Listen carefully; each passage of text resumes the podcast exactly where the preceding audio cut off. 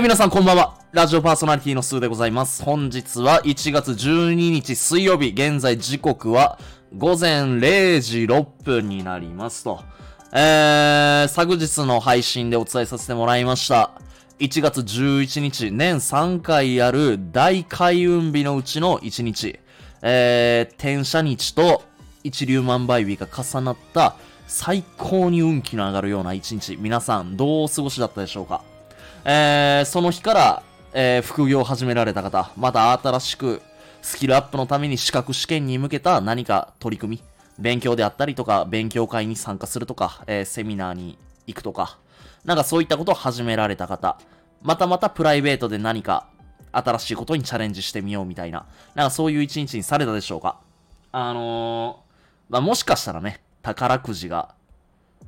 当たるんじゃないかっていう、そういう期待をして、あの宝くじを大量に買われた方もいらっしゃるかとは思います。で、僕は何をしたかというと、えー昨日の配信でもお伝えしたおすすめの行動の一つとしての神社にお参りに行くっていう、すいません、ちょっと今ね、ゲップが 出ちゃって、ごめんね、ちょっと汚いよね。まあいいか。あのー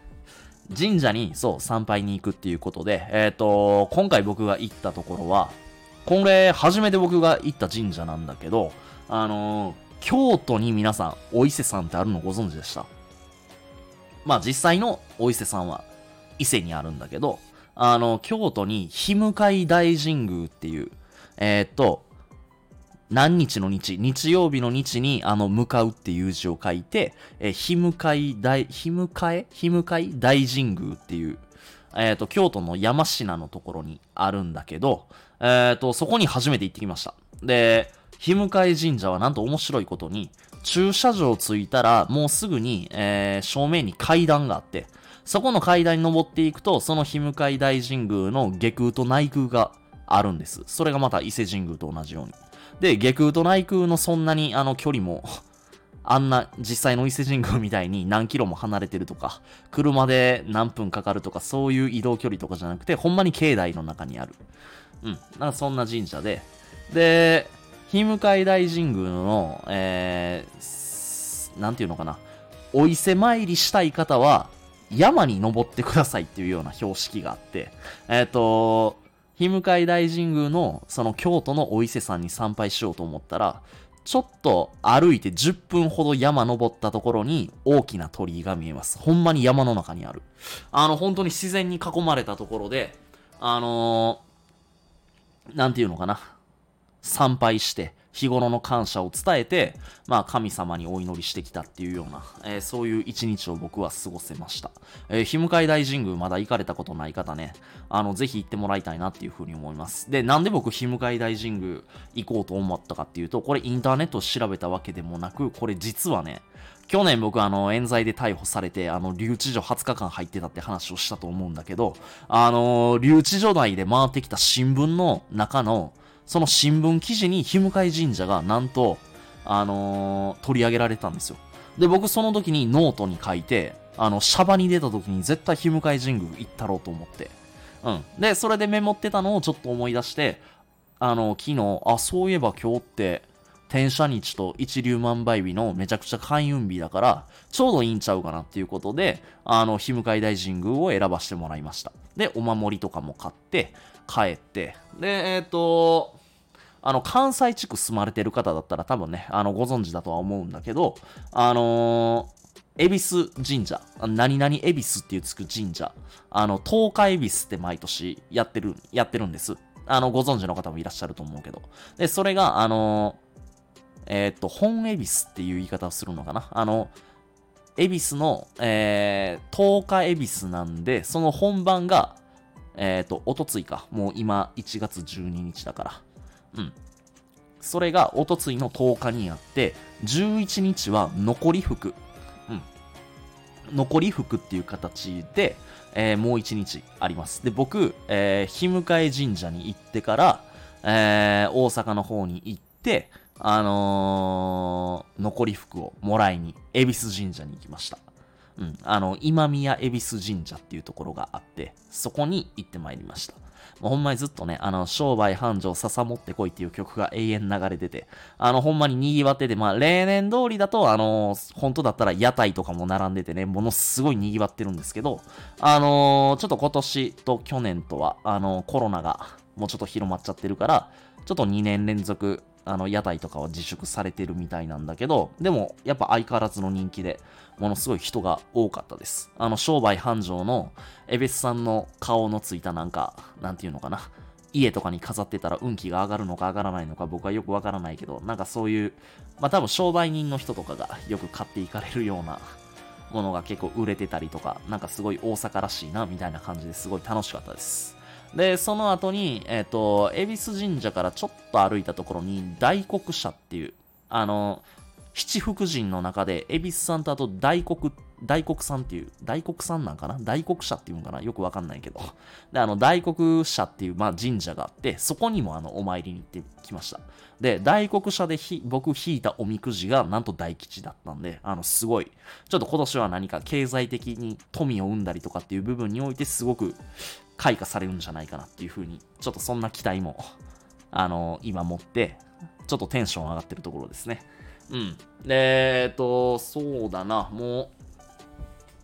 天赦日と一粒万倍日。で、これすごい開運日だっていう風に言われてて、まあ、天赦日に関しては、その神様に何かをお祈りして、こう、神様のエネルギーを授かるみたいな、神の力をそのまま受け取るっていうような、まあそういう意味があったりとか。で、一粒万倍日っていうのは、自分がやったことが、あの、万倍になって返ってくる。うん。だから実際に、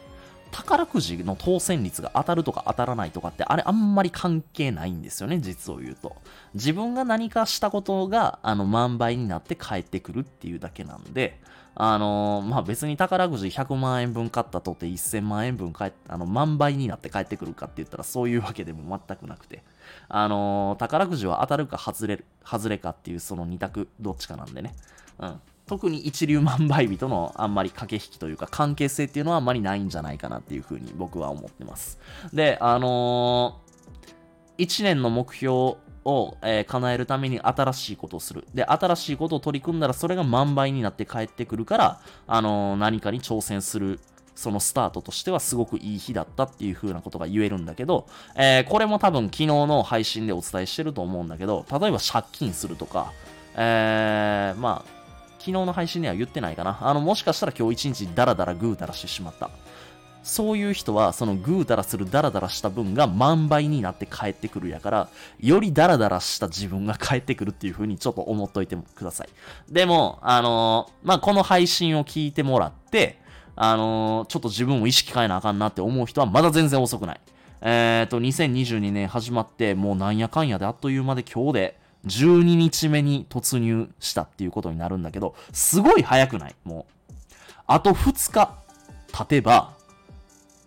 2022年もう2週間経ったっていうことになるんだよ。すごく早くないか、これ。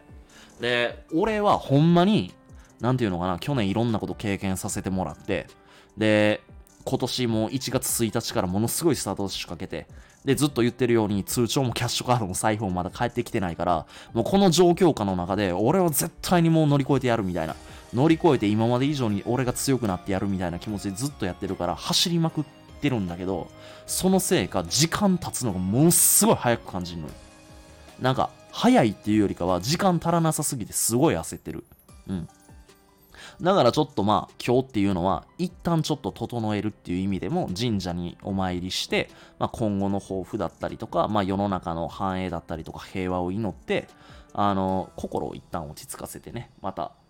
新たな目標とかも紙に書いたりして、えー、っと進んでいこうっていう、まあ、気持ちに切り替えにもなったしすごい良かったかなって思います。でまあもちろん僕も今年はいろんな目標があって掲げていること達成したいことっていうのがたくさんあるので、それに向けてまた今日も一日、えー、頑張っていきたいと思います。1月12日の水曜日も、えー、今は現在時刻が0時16分か、えー、この放送の収録を始めてもうそろそろ10分が経とうとしてるんだけど、えー、2022年の12日目がもう16分も経ったっていうこと、細かく刻んで考えてもなんかものすごい俺時間足りひんなっていう風にすごい思ってて、まあでもその分やっぱりワクワクしてる気持ちがものすごく勝ってて、いい状態は保ててるなっていうのも自分でも実感できてます。なので皆さんも常に自分がいい状態でいられるように。あのー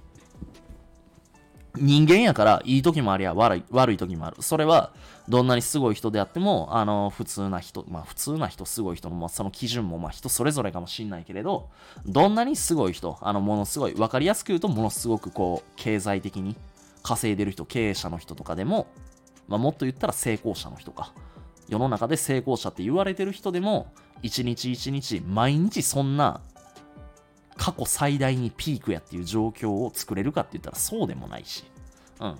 ただ悪い時に悪いっていうその不安定な状態に左右されたままずるずるずるずる引きずっていくんじゃなくてその時なりに一番ベストを出せるような状況っていうものを自分自身で作っていく。うん。それは絶対やっぱ大事なことだから、あのー、俺はもう止まらず、俺もなんだかんだ疲れてる時は疲れてるし、だるいな、しんどいなって思うことは正直素直にあるし、うん、でもその中でもやっぱりやりたいという気持ちがあるから、ただどうせやるんやったらいい状態でやりたいから、この悪いなりにどういうふうに、あのー、自分のモチベーションを上げていって、いい状態でできるかっていうことを試行錯誤しながら俺もやっていってます。なので、えー、皆さんにとってもね、本当に僕今年2022年、僕去年が本当に苦しい1年だったからこそ、あのー、皆さんにはやっぱり苦しい思いはしてもらいたくないっていう気持ちもあるし、ただポジティブに捉えると、まあ時には苦しい状況もあの、味わうのもいいんじゃないかなっていうふうに思ってるから、あのー、目標一つ叶えることってものすごい大変なことだし、しんどいかもしれないけれど、ぜひ新しいことに何か取り組んだ人。で、まだ自分はそういう気持ちになれてないけど、あ、じゃあまだ自分は、そういうアクションは起こせてないけど、気持ちの面ではこういう風に変わっていきたいという思いがある人、ぜひね、あの、一歩踏み出してみて、一緒に成長し合えるような、そして、あのー自分の人生変えていけるようなことをまた皆さんとシェアし合えたらいいなっていうふうに思ってるんで、また今日も一生懸命頑張って、そして楽しんでいきましょう。それでは皆さん深夜もお付き合いいただきありがとうございました。ゆっくり寝てください。おやすみなさい。バイバイ。